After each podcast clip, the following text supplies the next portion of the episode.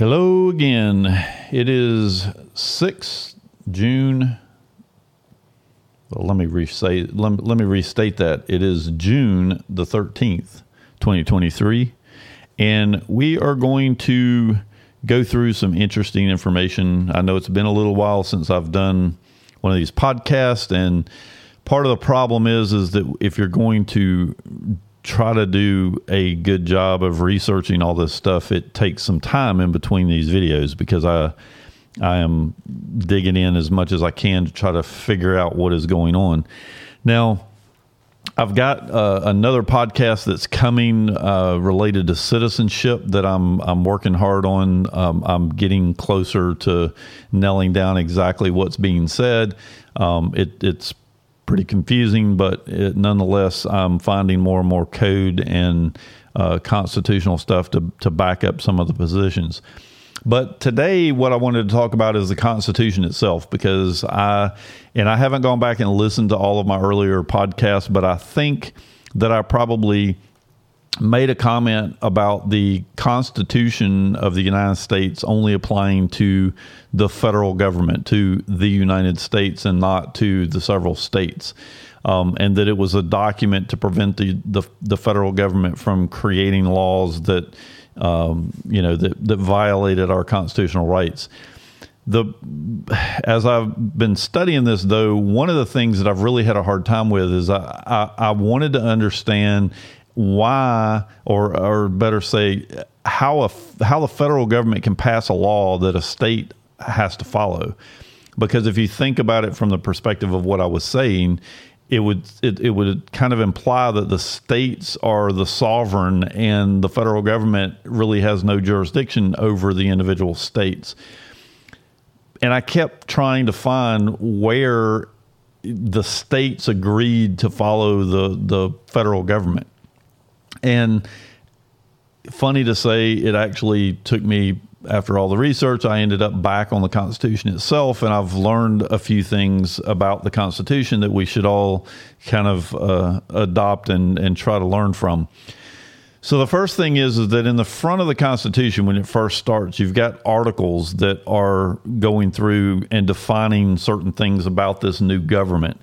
And articles one through uh, three are actually laying out how the government is going to function, what what offices are going to be there, how the president gets elected, the you know the Congress, the Senate. It lays out all of the the, the things that operate inside this government as a blueprint of what what was going to happen and how this was going to get formed.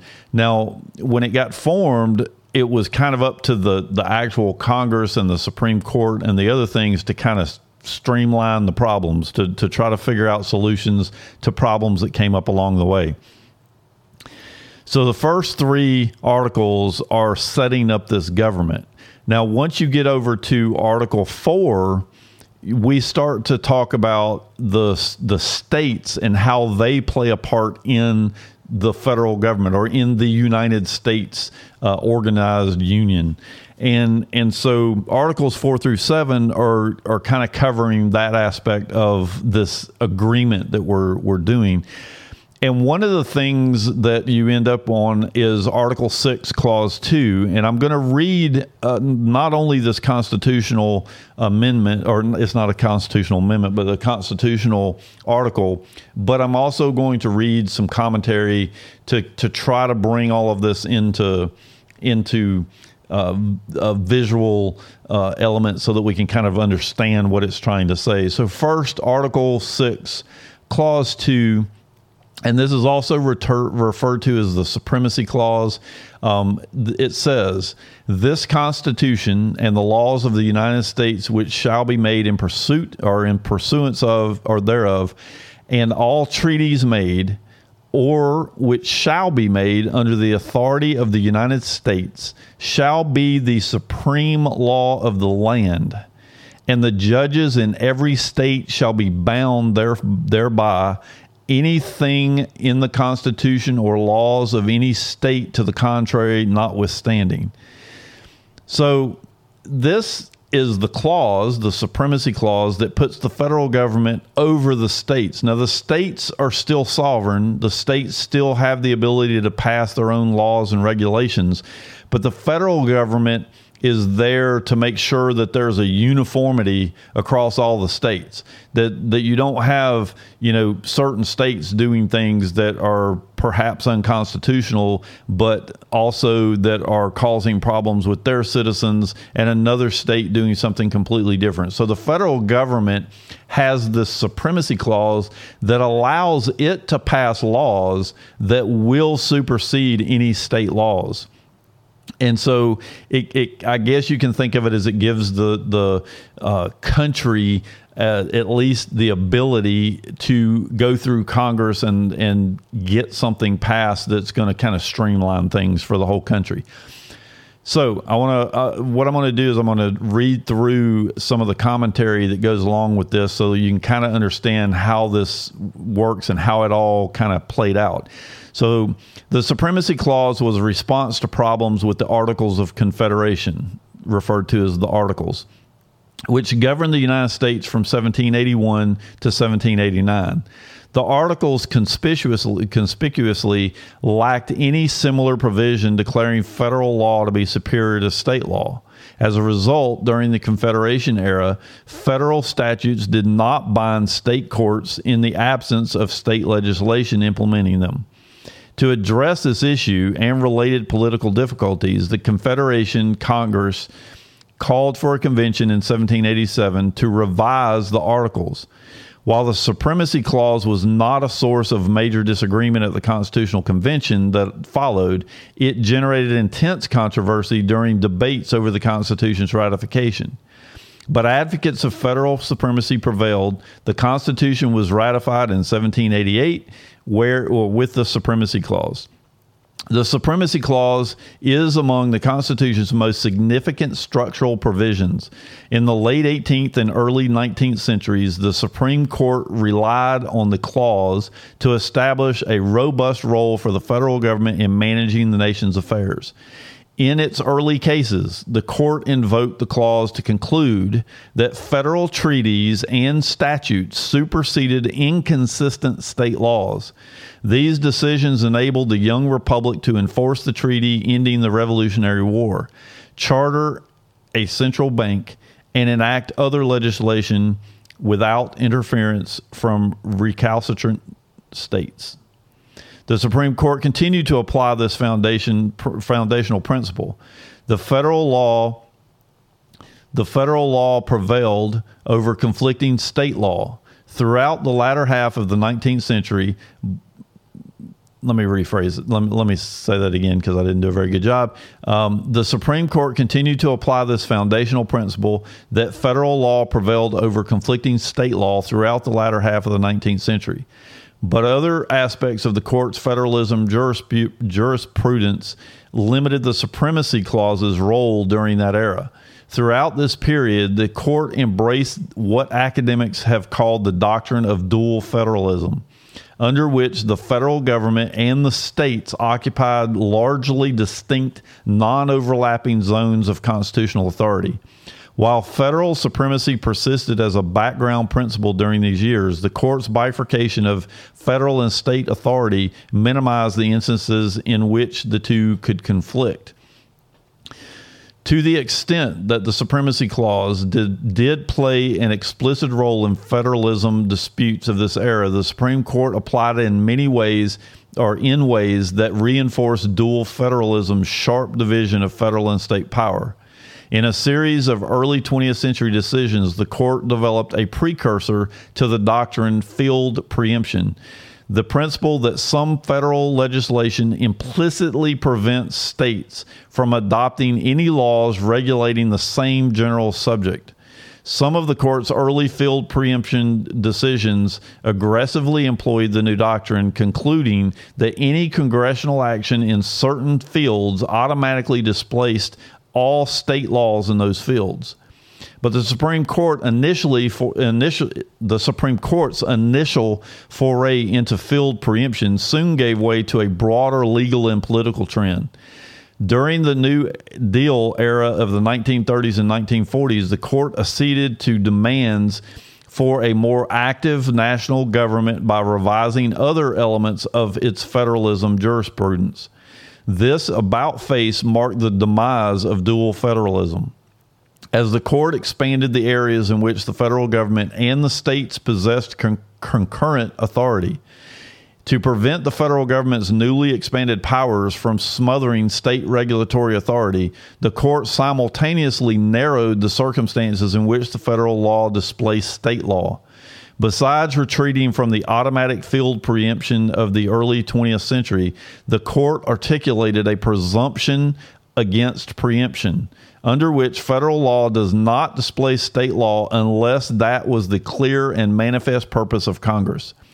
As the preceding discussion suggests, the Supreme Court has channeled contemporary supremacy clause doctrine into the language of federal preemption. The court's cases recognize several types of preemption. At the highest level of generality, federal law can preempt state law either expressly or impliedly. Federal law expressly preempts state law when it contains explicit language to that effect.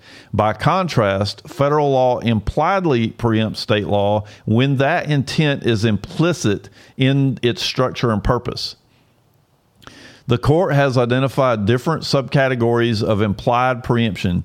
As noted, field preemption occurs where federal law is so pervasive as to make reasonable the inference that Congress has left no room for the states to supplement it or the federal interest is so dominant that the federal system will will be assumed to preclude enforcement of state laws on the same subject.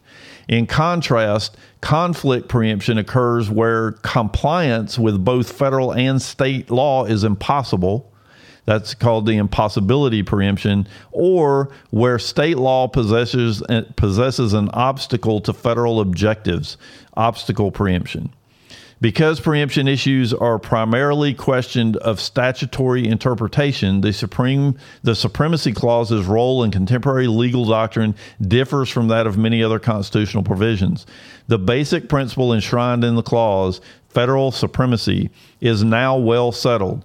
Generally, litigants do not dispute the clause's meaning or advance conflicting theories on its scope. Rather, preemptive cases ordinarily turn on the same type of issues, like the textualist uh, per, purposivist, I don't even know what that word is, uh, divide and administrative deference that recur in all manner of statutory litigation.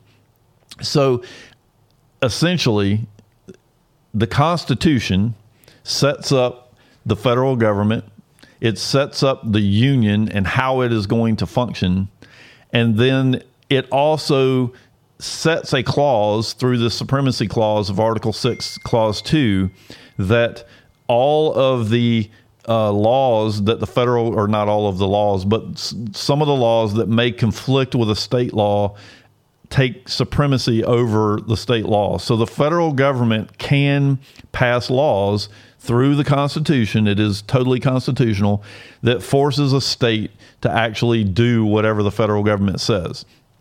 So the one big question that I had of you know how you get a, a, state to go along with laws that the federal government is passing has been answered. I think. Um, and again, one of the one of the things that I want to kind of harp on here a little bit is part of the problem that we have is there's a lot of people especially in the in the sovereign uh, citizen movement that like to run around and spout things about you know the unconstitutionality of this that and the other. And very few of them have actually taken the time to read what the constitution actually says. Now, I, I, I take full responsibility for myself because I was kind of half listening to them and half reading articles and books on the subject and assuming that the people that were writing these books actually knew what they were talking about. And I never actually went and tried to discover where the states got these, you know, where, where the federal government got this power over the states. Um, but it is clearly laid out in the Constitution that the federal government is in fact responsible for some of the things that go on in the state at the state level just you know again to kind of unify the, the country as as you know one cohesive set of laws. So I think we've kind of put this to bed. The federal government does have the ability to pass laws that that have to be followed in the states. Any treaties that the federal government signs or sets up have to be followed in the in the several states. So that particular uh, issue, I think we can kind of let go. Um, I, I, don't think it should even. Uh, I really don't see very many questions left on that on that topic. So I think we can kind of focus on other things. Now, my next podcast, I think I'm going to get into uh, some of this uh, sovereign citizen stuff um, to to kind of lay out some of the things that they're saying and see if we can't. Uh, prove or disprove uh, some of it uh, because I'm the more I dig into this, the more confused I think I get. Um, one of the big things is the UCC code. Um, I don't. I, am really trying to find out what caused, for example, the state of Georgia to adopt that code, um, and then how you're supposed to read it because it is the most uh, illiterate bunch of nonsense I think I've ever read. I, they could literally get us to do anything they wanted to because you can read that code any number of ways and get all kinds of different meanings out of it. So I'm uh, that that's one of my big uh, research projects is understanding where the UCC code came from and then how it was implemented in all the states in an exact duplicate verb, you know, verbatim manner, but they just changed the numbers to make it look like the state came up with this when in reality it's a, a, an exact copy of what the federal government came out with. Um, so that's something that we need to look into a lot more. We need to understand what the UCC code is doing to us and, you know, how it governs us because it really seems like it's taken away all of our rights. So, with that, I will leave you. Have a good day, and hopefully, you learn something uh, from this podcast.